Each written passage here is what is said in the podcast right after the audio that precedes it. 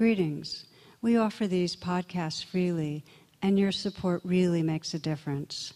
To make a donation, please visit tarabrach.com.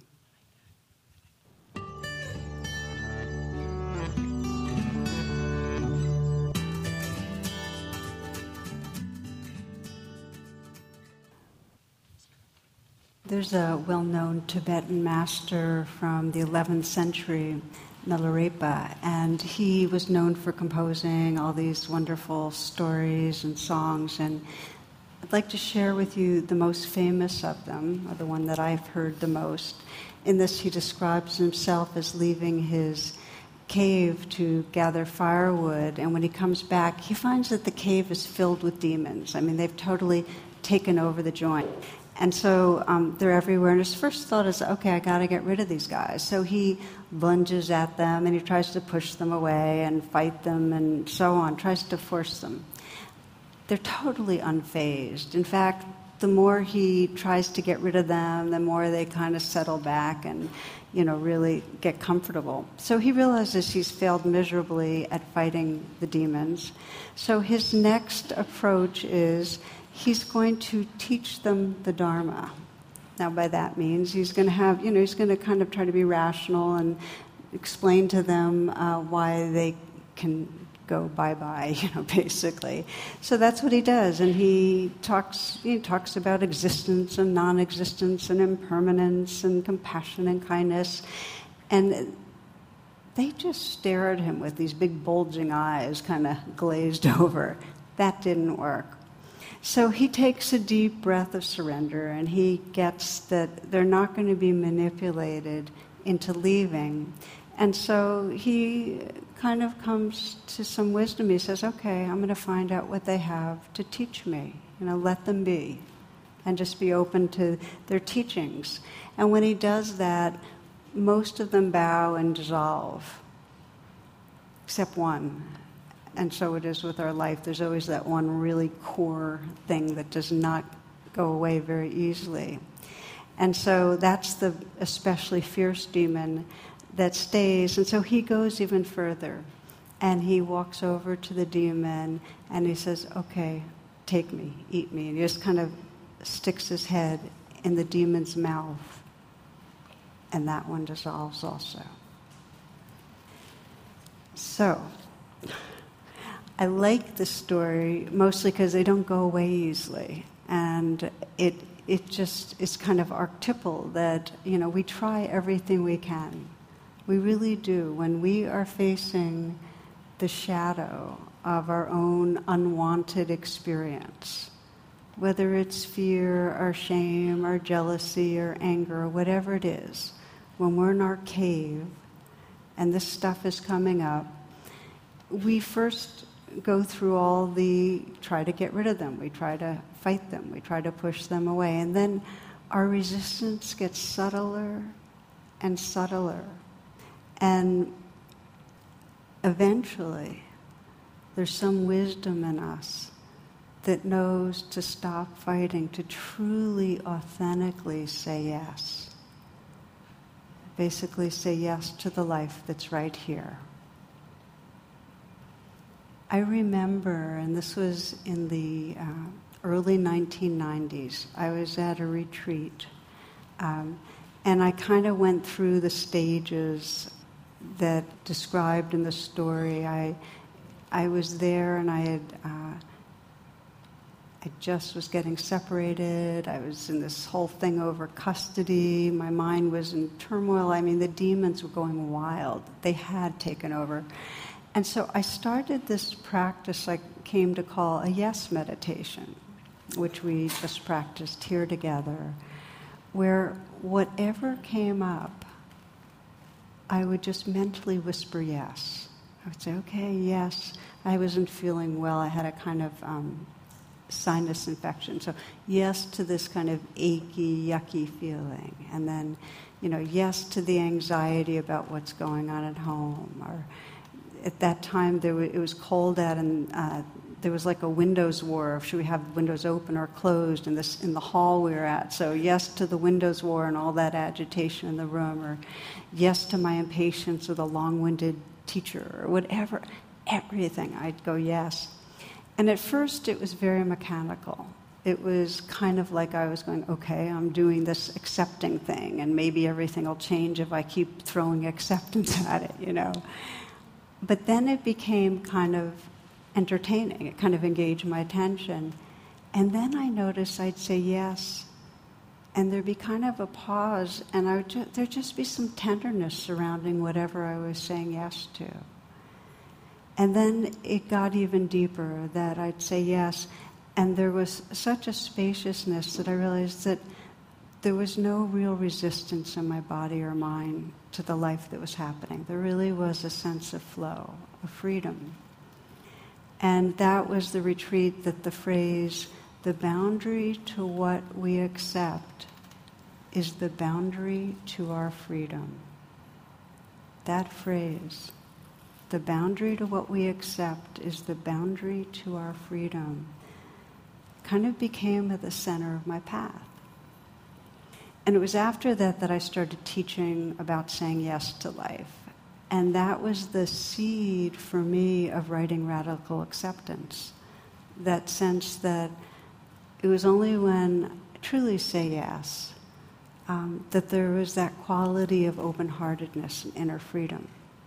And the other side of it is what we might call our evolutionary conditioning is that when we're in a very small sense of self, basically when the limbic system is dominant, we're saying no an awful lot. I mean, everything in us is contracting and at war and judging and anticipating danger, you know, the negativity bias. So, my most simple understanding of how come we meditate is to wake us up out of that limbic dominance, that no to life, and activate the more recently evolved parts of our brain that know how to pay attention in a way that we're not so identified, and know how to pay attention in a way that we can feel tenderness towards the life that's here rather than be oppositional.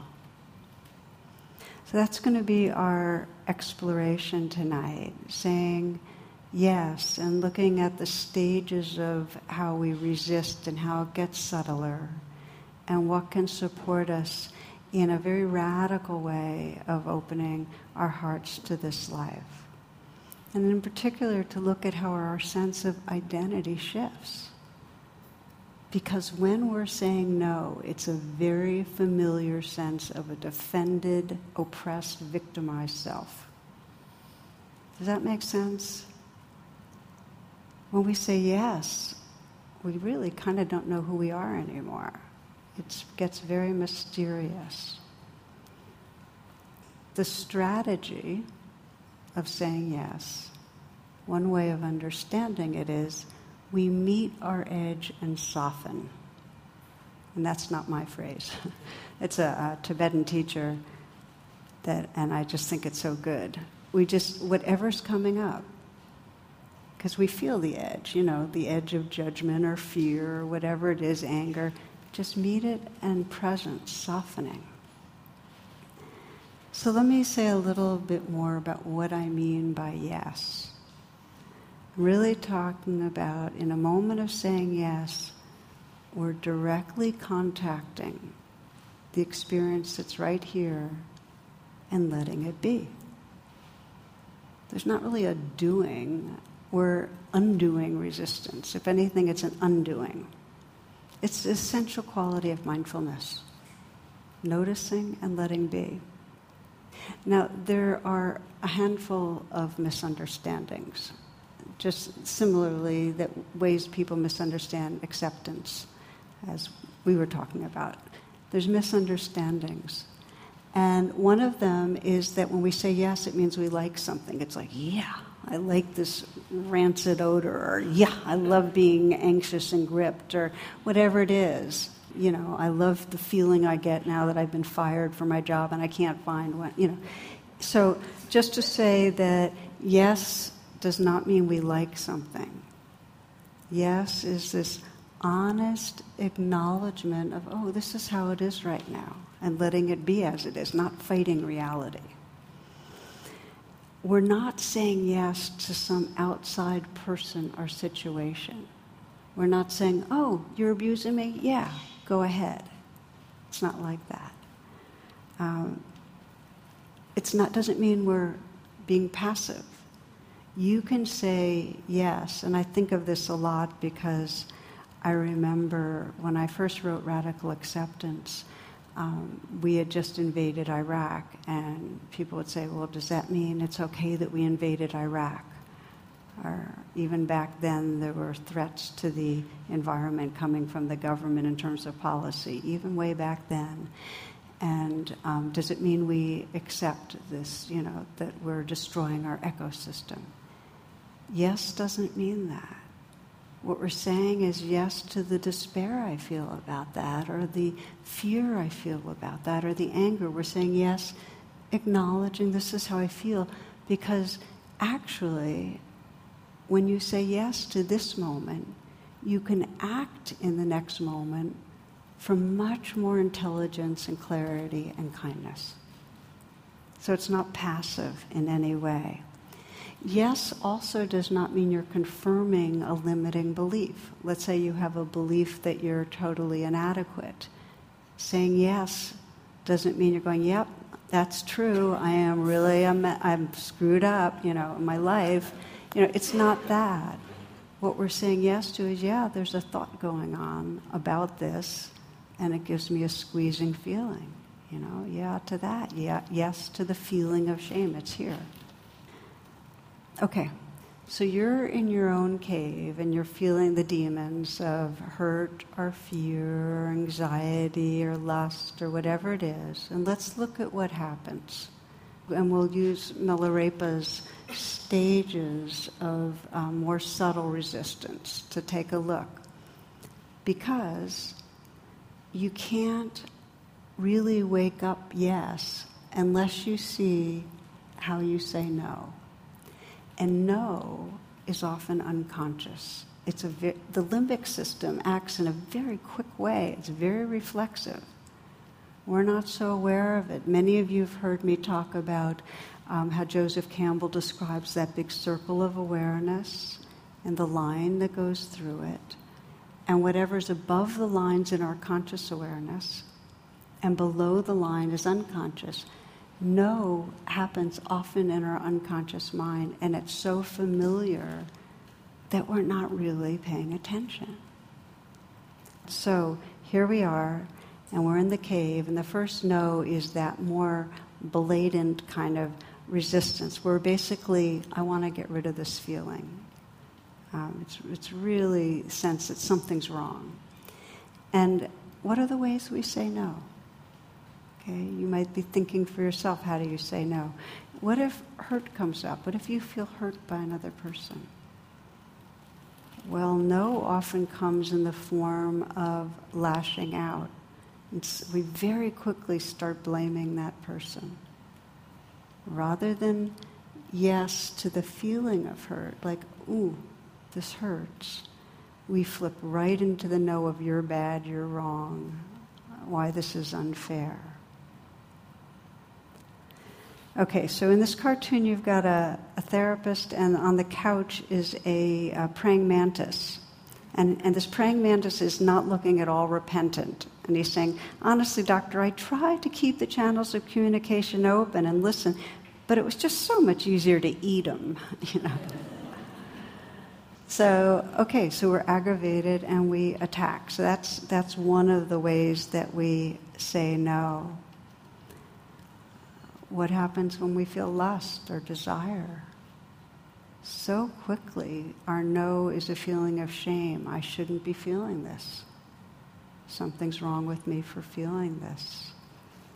There's a uh, Zen story of an old woman who's been supporting a monk uh, for 20 years, you know, lets him live in a in a, in a hut on her property and so on. And she sends a beautiful young girl to deliver his meal in her place. And uh, she instructs the girl to embrace the monk and see his response.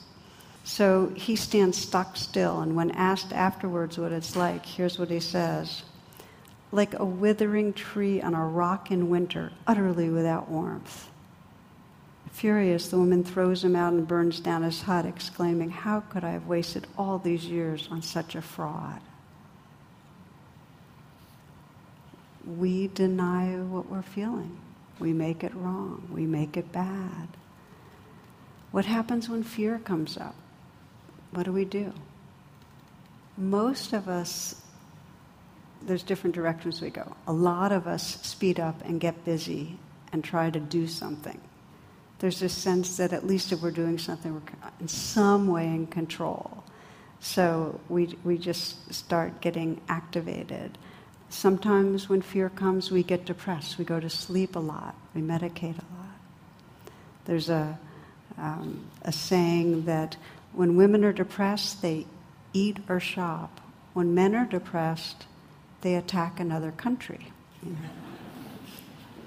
So, again, we're really just talking about different responses to the demons rather than feeling what we're feeling. And, and it's fine if you're listening to translate this to our culture because, of course, it translates. A culture that can't deal with its fear, that can't open to it, what does it do? It makes others bad and wrong. It builds walls. It attacks.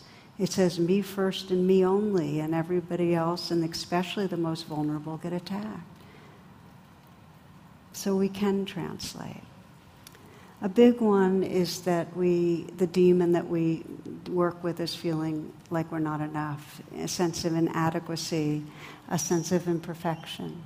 And how do we deal with it? Rather than just feel it and feel uncomfortable, we pretend, we put on our, you know, some sort of an act, we cover it over.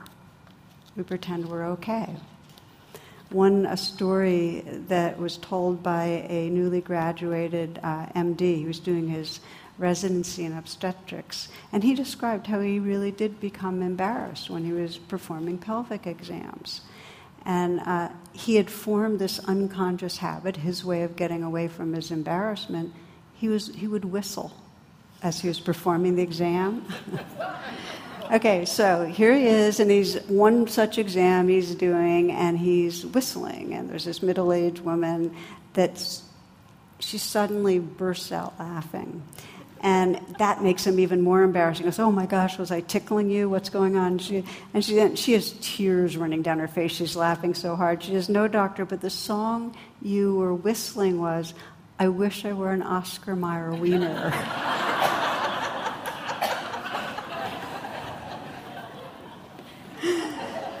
so pick which song you whistle well, you know. Now here's the thing with each demon and each time that we're running away, we add on another demon. And the basic demon we add on when there's fear, when there's hurt, when there's anger is the demon that says, something's really wrong with me. I'm bad for feeling this.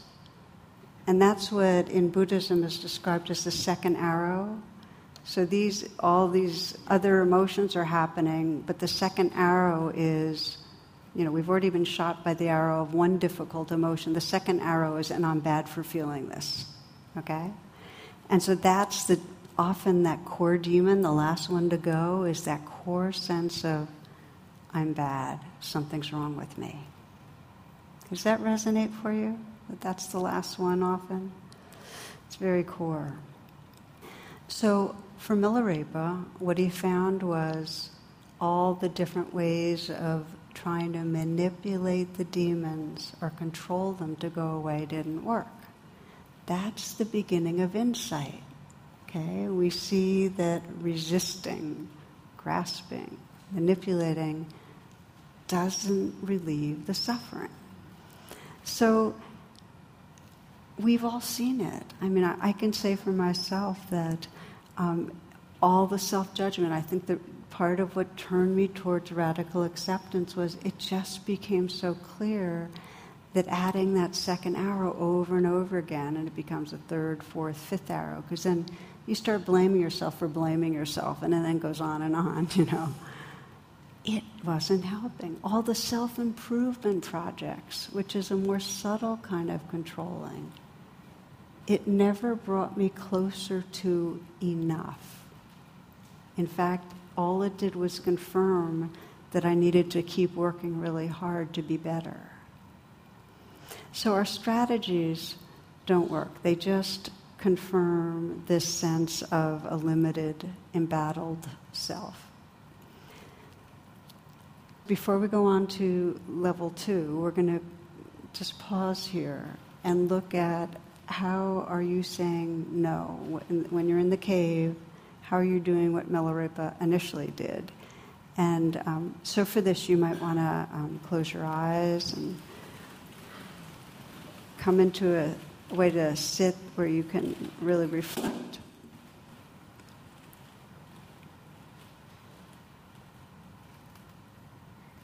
Invite yourself right here.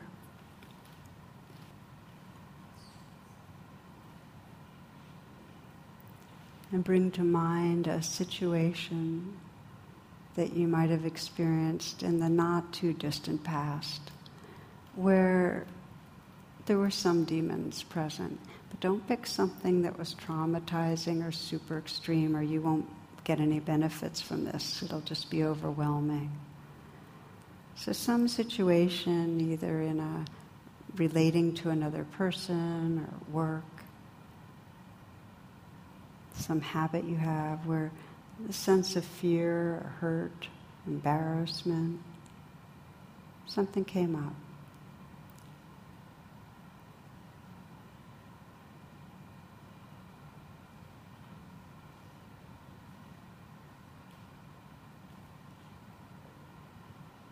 Let yourself see the situation close up, visually, maybe where you were, what room you were in, who you were with. Remind yourself of the different thoughts and feelings. And first look for the ways you were saying no, that you were battling the demons. And it could be this basic undercurrent of this shouldn't be happening. There is something wrong going on here. Could be through judging another person. Could be through judging yourself. Could be through ignoring it and getting really busy. Pretending. Saying no is any way that you dealt with the demons other than truly allowing and letting be. So notice how you were saying no.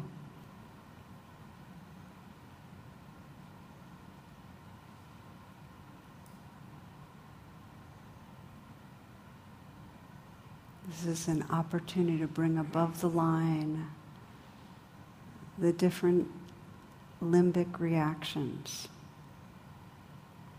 and see if you can do it without adding judgment. Because then it'll be valuable to you if you don't add judgment.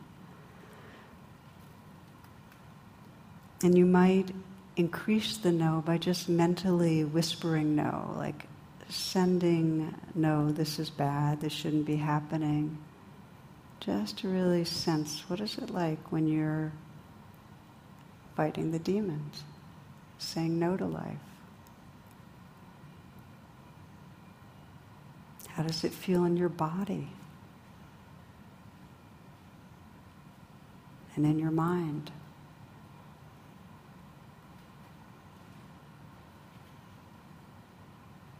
What's your sense of yourself when you're fighting the demons, when you're saying no?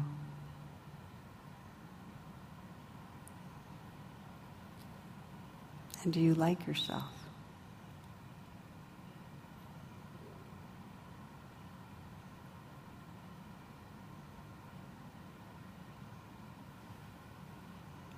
You might take a few full breaths.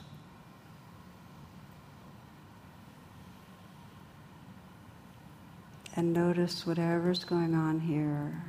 Notice the nose. Notice the demons that have been brought up. And for the next few moments, explore meeting your edge and softening. Just mentally whisper yes and see what happens. Yes is just letting be. It's like, okay, it's like this. Letting be this fear, letting be this sadness or this shame or this hurt. Yes.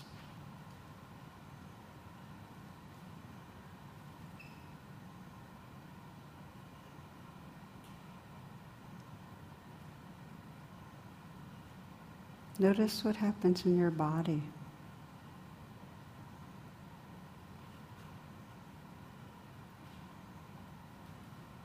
And in your mind, in your heart, when you say yes.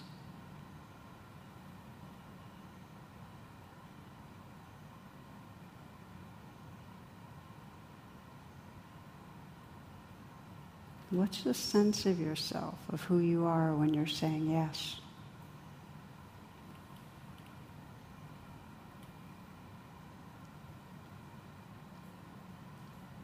And can you imagine in the days and weeks to come when this comes up, this situation, noticing the conditioning, the natural human conditioning of the limbic system to say no, to avoid pain, to fight, and gently letting be, saying yes.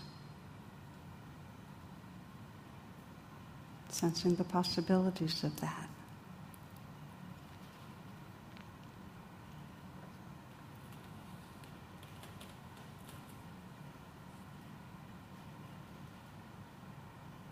As you're ready, you can open your eyes, or if you'd prefer to listen and meditate with your eyes closed, that's fine. A couple of comments. The um, teaching here is not that yes is good and no is bad.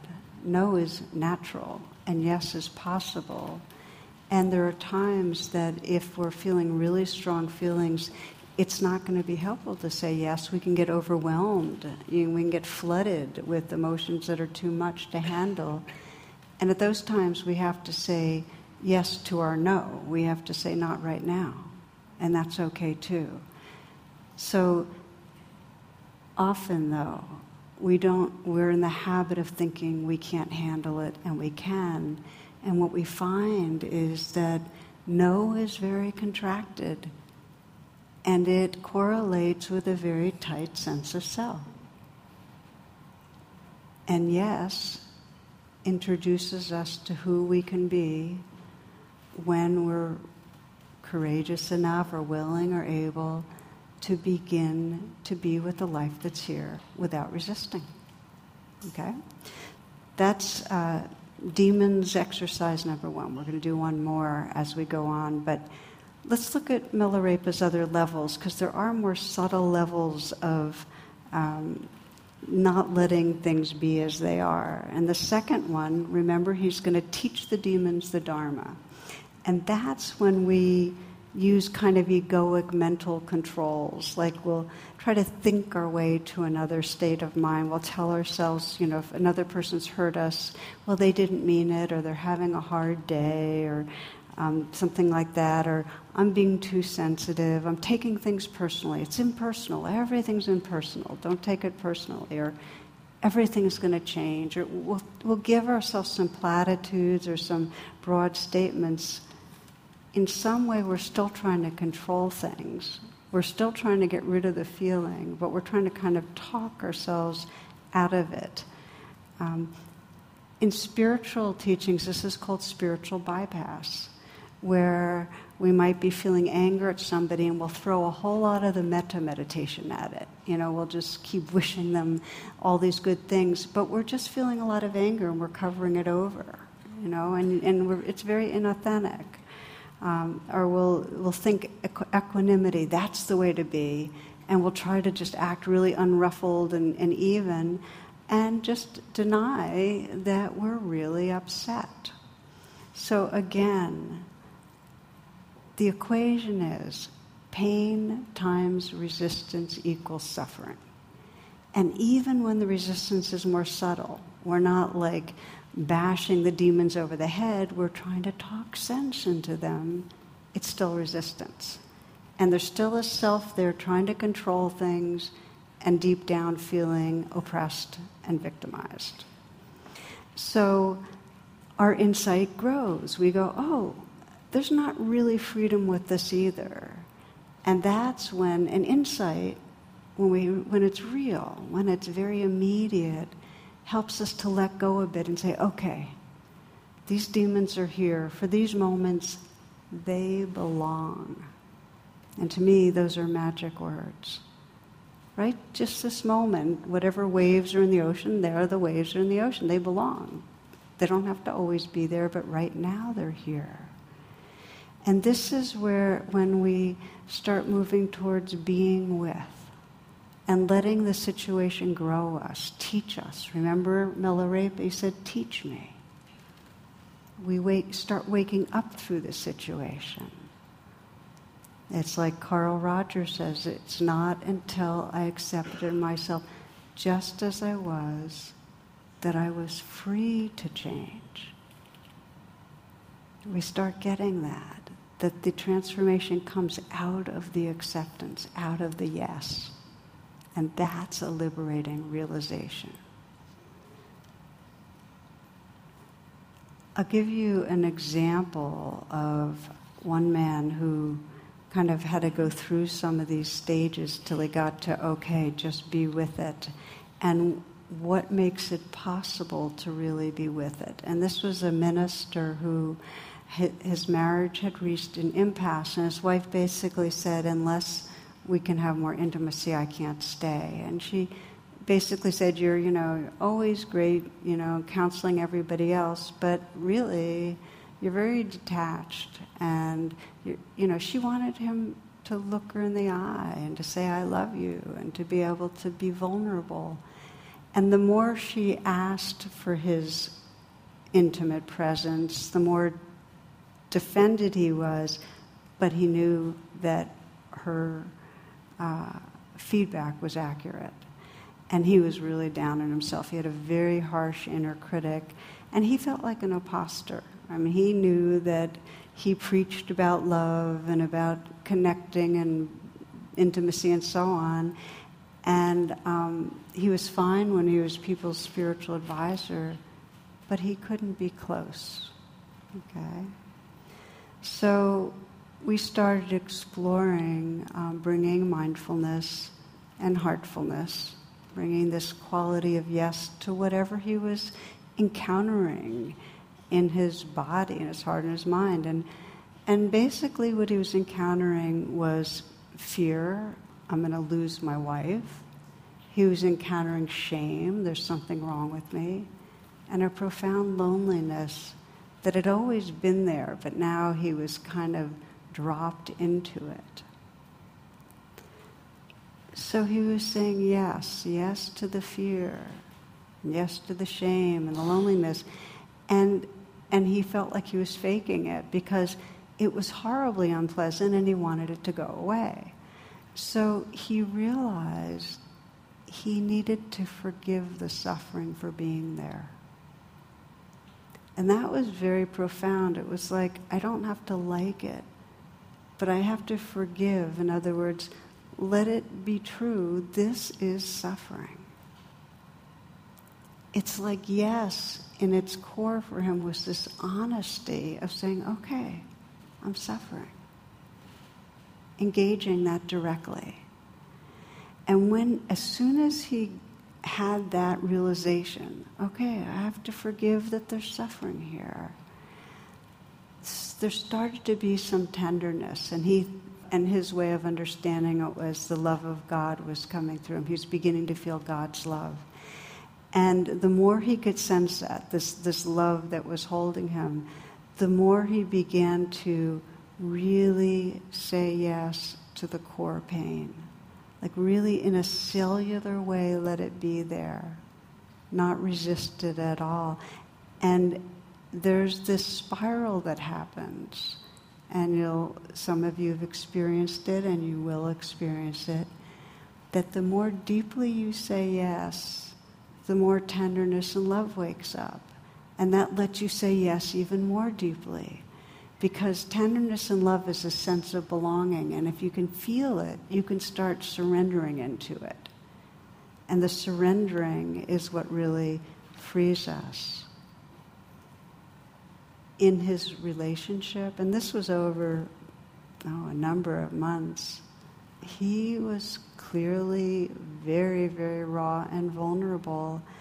And that allowed his wife to be more real and allowing with him. She wasn't so, I have to have you be a certain way. She tenderized. And he said for the first time, and I think it was 26 years, we can feel each other's hearts. I share this story because when we say yes, there's something we need to really say yes deeply. And that is some quality of gentleness or tenderness. Otherwise, yes can be like this hammer. We're going, yes, yes, yes, and it's another doing and it's another controlling.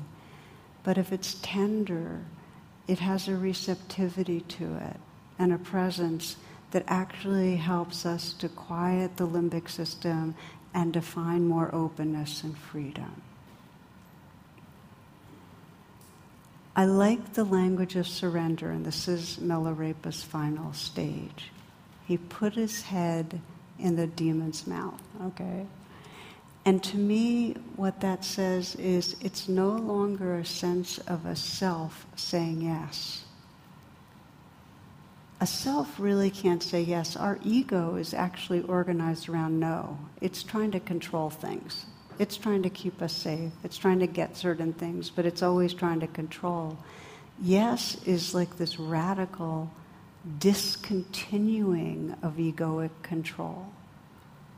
Now, just in case you're wondering, well, that could be problematic, we have to navigate and, that, and we have to take care of ourselves. And the people I know who have most profoundly surrendered still know how to cross the street when it's a green light and not cross when it's a red light and take care of their kids and not put their hand on burning stoves and all that stuff. We still know how to navigate. But deep down, our identity is not organized around the defensiveness of no.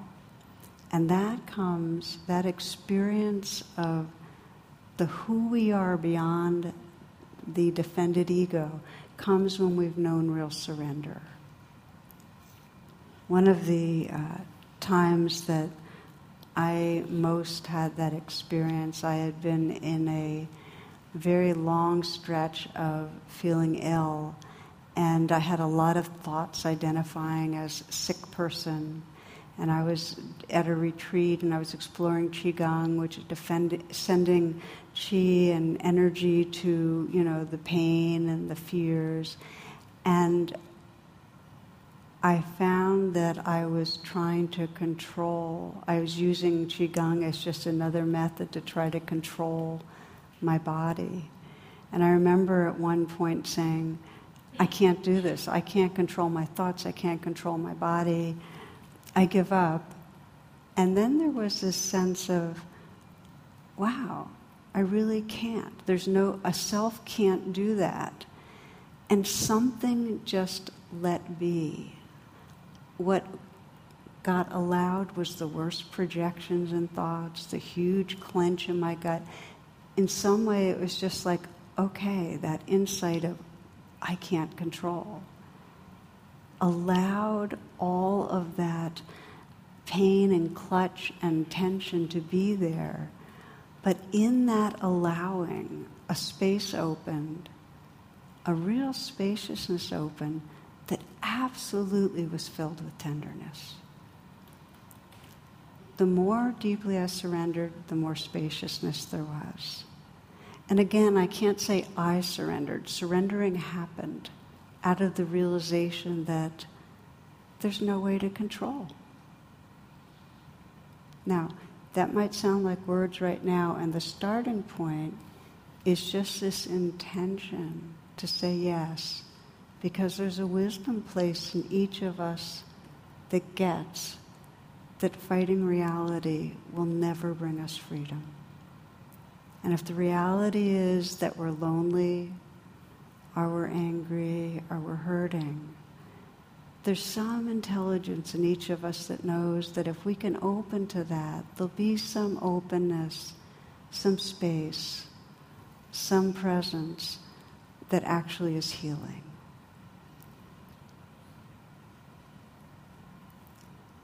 Our deepest resistance is to loss. Like everything in us wants to avoid loss, and yet, what I have found for myself is that in saying yes, if I say yes deeply enough, I'll come to a grief. Basically, I'm saying yes to loss. I'm no longer fighting it or pretending it's not happening. And if I can really say yes to grief, I open to the love that's absolutely the essence of the grief. We're grieving the loss of something we love. And it's only through grieving we can come back to that loving. So, what we're talking about tonight, I'm going to begin to wrap this up, is really the gifts of saying yes. And how yes, or if you want to consider mindfulness or radical acceptance, evolves us from being a self defined by our limbic and egoic processes. It evolves us so we get access to awareness and love. It evolves us. And I want to mention three particular gifts. And one is happiness, and that is that the more you undo, the more you say yes, you start undoing the negativity bias. It's like the whole pathway that keeps looking for what's wrong and what's around the corner that we can't handle, that shifts. And instead, there's more availability to celebrate. I think of it in children before they're like deeply imprinted with uh, the negativity bias. There's this, the openness to the wonder. And I often think of this wonderful story that Maurice Sendak, the illustrator tells about a little boy who sends him this charming card with a little drawing on it. And Sendak says he, you know, he, he loved it. He answers all the letters children write, but sometimes he lingers over them. So he said, I sent him a card and I drew a picture of a wild thing on it. And he says, I wrote, Dear Jim, I loved your card. Then I got a letter back from his mother and she said, Jim loved your card so much he ate it. That to me was one of the highest compliments I've ever received. He didn't care it was an original Maurice Sendak drawing or anything. He saw it, he loved it, he ate it. so, happiness. There is a patterning in our nervous system that keeps us from happiness, that keeps us fixating on what's wrong. And it's been described by neuroscientists that the positive emotions like happiness are very available to us because of neuroplasticity. We can retrain our brains. Saying yes retrains our brain. That's one of them. Creativity. We get locked with no into very rigid patternings. One of the keys to Wellness is flexibility. And we get very rigid with no. So as we begin to say yes, um, we actually opened all these different opportunities. And I love the metaphor of the Gulf Stream, you know, going through the Atlantic. And they say if you put a, a straw in the Gulf Stream, like if you're a naysayer, you put it at odds with the Gulf Stream and it just kind of flips around. But if you put it aligned with the Gulf Stream, if you say yes, the Gulf Stream flows through it. You get all the intelligence of the universe flowing through you. So, I found it interesting to think of improv actors and, and one of the key ways that they operate. And uh, I, I got a kind of a letter describing one man's experience with, some, with an improv troupe, and they were revealing some of their secrets. And one of the big secrets was to accept whatever was happening or whatever one of the other actors said or did. And what they said is it's easier to be creative and think of a response and keep the scene going if you don't reject or oppose the other actors. And the trick is they say, say yes and to everything. Yes, okay, here's how you're feeling, or here's how I'm feeling, and. Because then it takes it from this reality and opens to possibility, that creativity. Then there's wisdom. The big teaching from the Milarepa story is when the resistance is gone, the demons are gone. When the resistance is gone, the demons are gone. It doesn't mean the fear is gone. It means the identification with the fear is gone. And that's a big difference. Because we're not talking about a path that's trying to clear us of difficult emotions. We're talking about a path that's freeing us from being identified with our more primitive limbic and egoic emotions. So they happen, but we remember who we are and we can respond with wisdom. When the resistance is gone, the demons are gone. And then finally, love. Every one of us can think of when we're in resistance, when we're fighting, and sense what our heart's like. We know it. We're not available. We can't take in other people's loves. We just don't trust it because we're in that defended mode and we can't trust that, and we don't like ourselves. We can't trust they will love us. And there's not an outflow. We have this longing to love without holding back. We really do. But when we're in that fighting the demons mode, manipulating, there is a contractedness, a protectiveness at the heart. So let's do our um, second demons meditation together. This is we're going back to the cave again.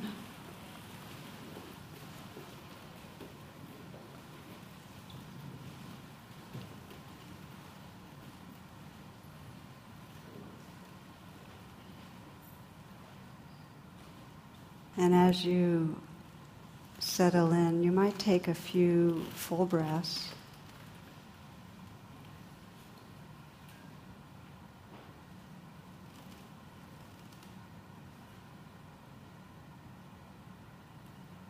And take a moment to scan through your body because yes is not truly yes unless we're embodied.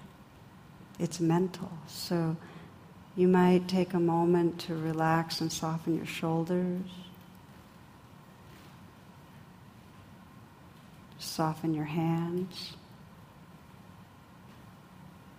You might sense a, an openness at the chest, loosening and softening the belly, letting the breath be felt deep in the torso.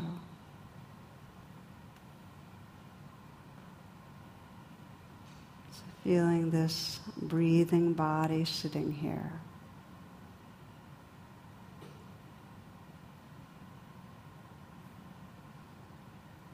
And I invite you again to bring to mind the situation that brings up the demons, whether it's fear, the hurt, anger, shame. And bring up the same situation if you want to keep exploring that one or something different. But again, nothing that's extreme, that feels like it has trauma or terror to it, because that won't serve you right now.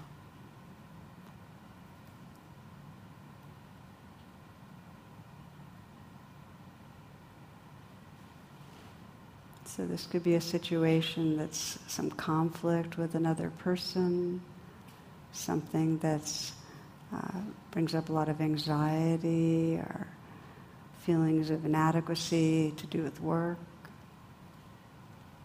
perhaps some addictive behavior. And as you bring up the situation, go right to the most challenging place in it, where you, where you feel that the demons are really most activated.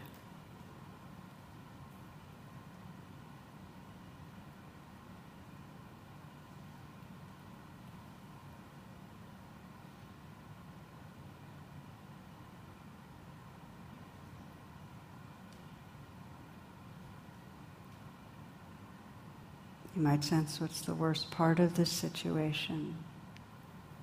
What are you most afraid of?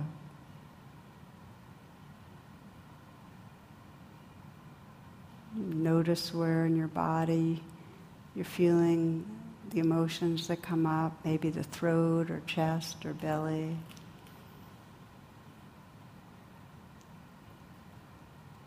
And the invitation is to explore what it means with whatever you're encountering, to say yes, to allow it to be there. If it helps to name it, you might name it like fear. Okay, yes to the fear. Anger, yes. Loneliness, sadness, yes. So you're mentally whispering yes, or if you don't want to use the word yes, just the energy of agreeing or allowing to let what's here be here just this moment inside you. Keeping in mind you're not saying yes to another person or their behavior. You're not saying yes to a belief you have. You're just saying yes to what's exactly emotionally experienced right here in your body.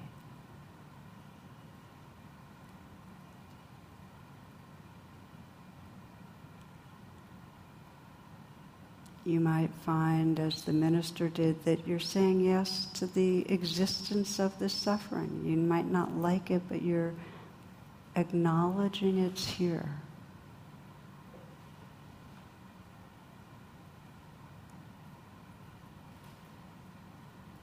You might say yes and add a sense of real kindness. For some, you might explore putting your hand on your heart and saying yes and letting the touch itself communicate a real care.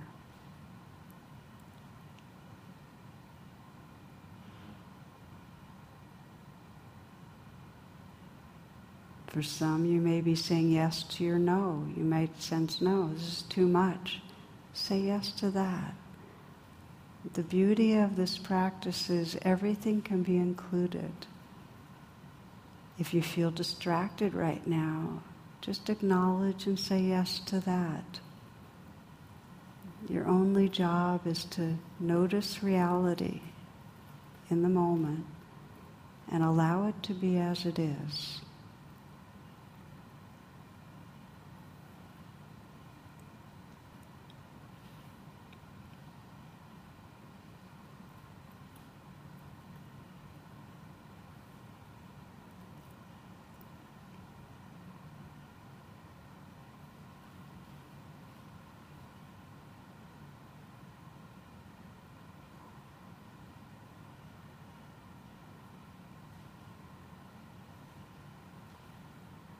You might experiment and see just how deeply kind your yes can be.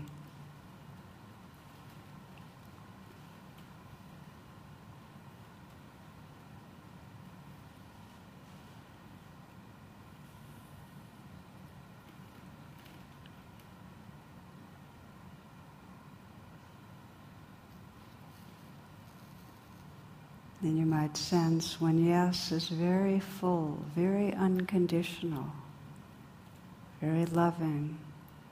Who are you? What's your experience of your own being when yes is really awake and full?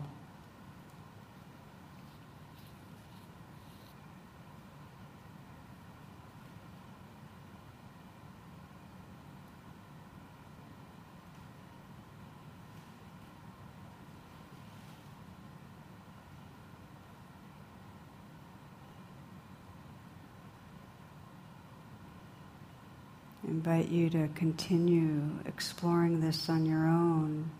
We'll close together with a poem called The Healing Time by Pesha Joyce Gertler.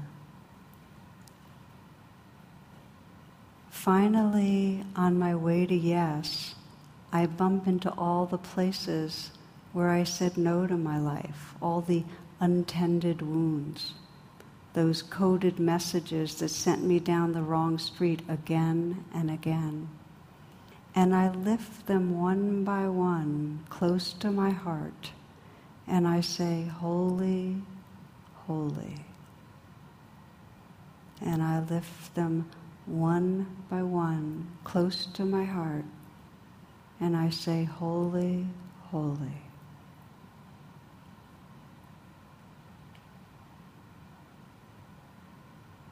Closing by sending to your own being whatever wish or blessing you'd like to offer in these final moments.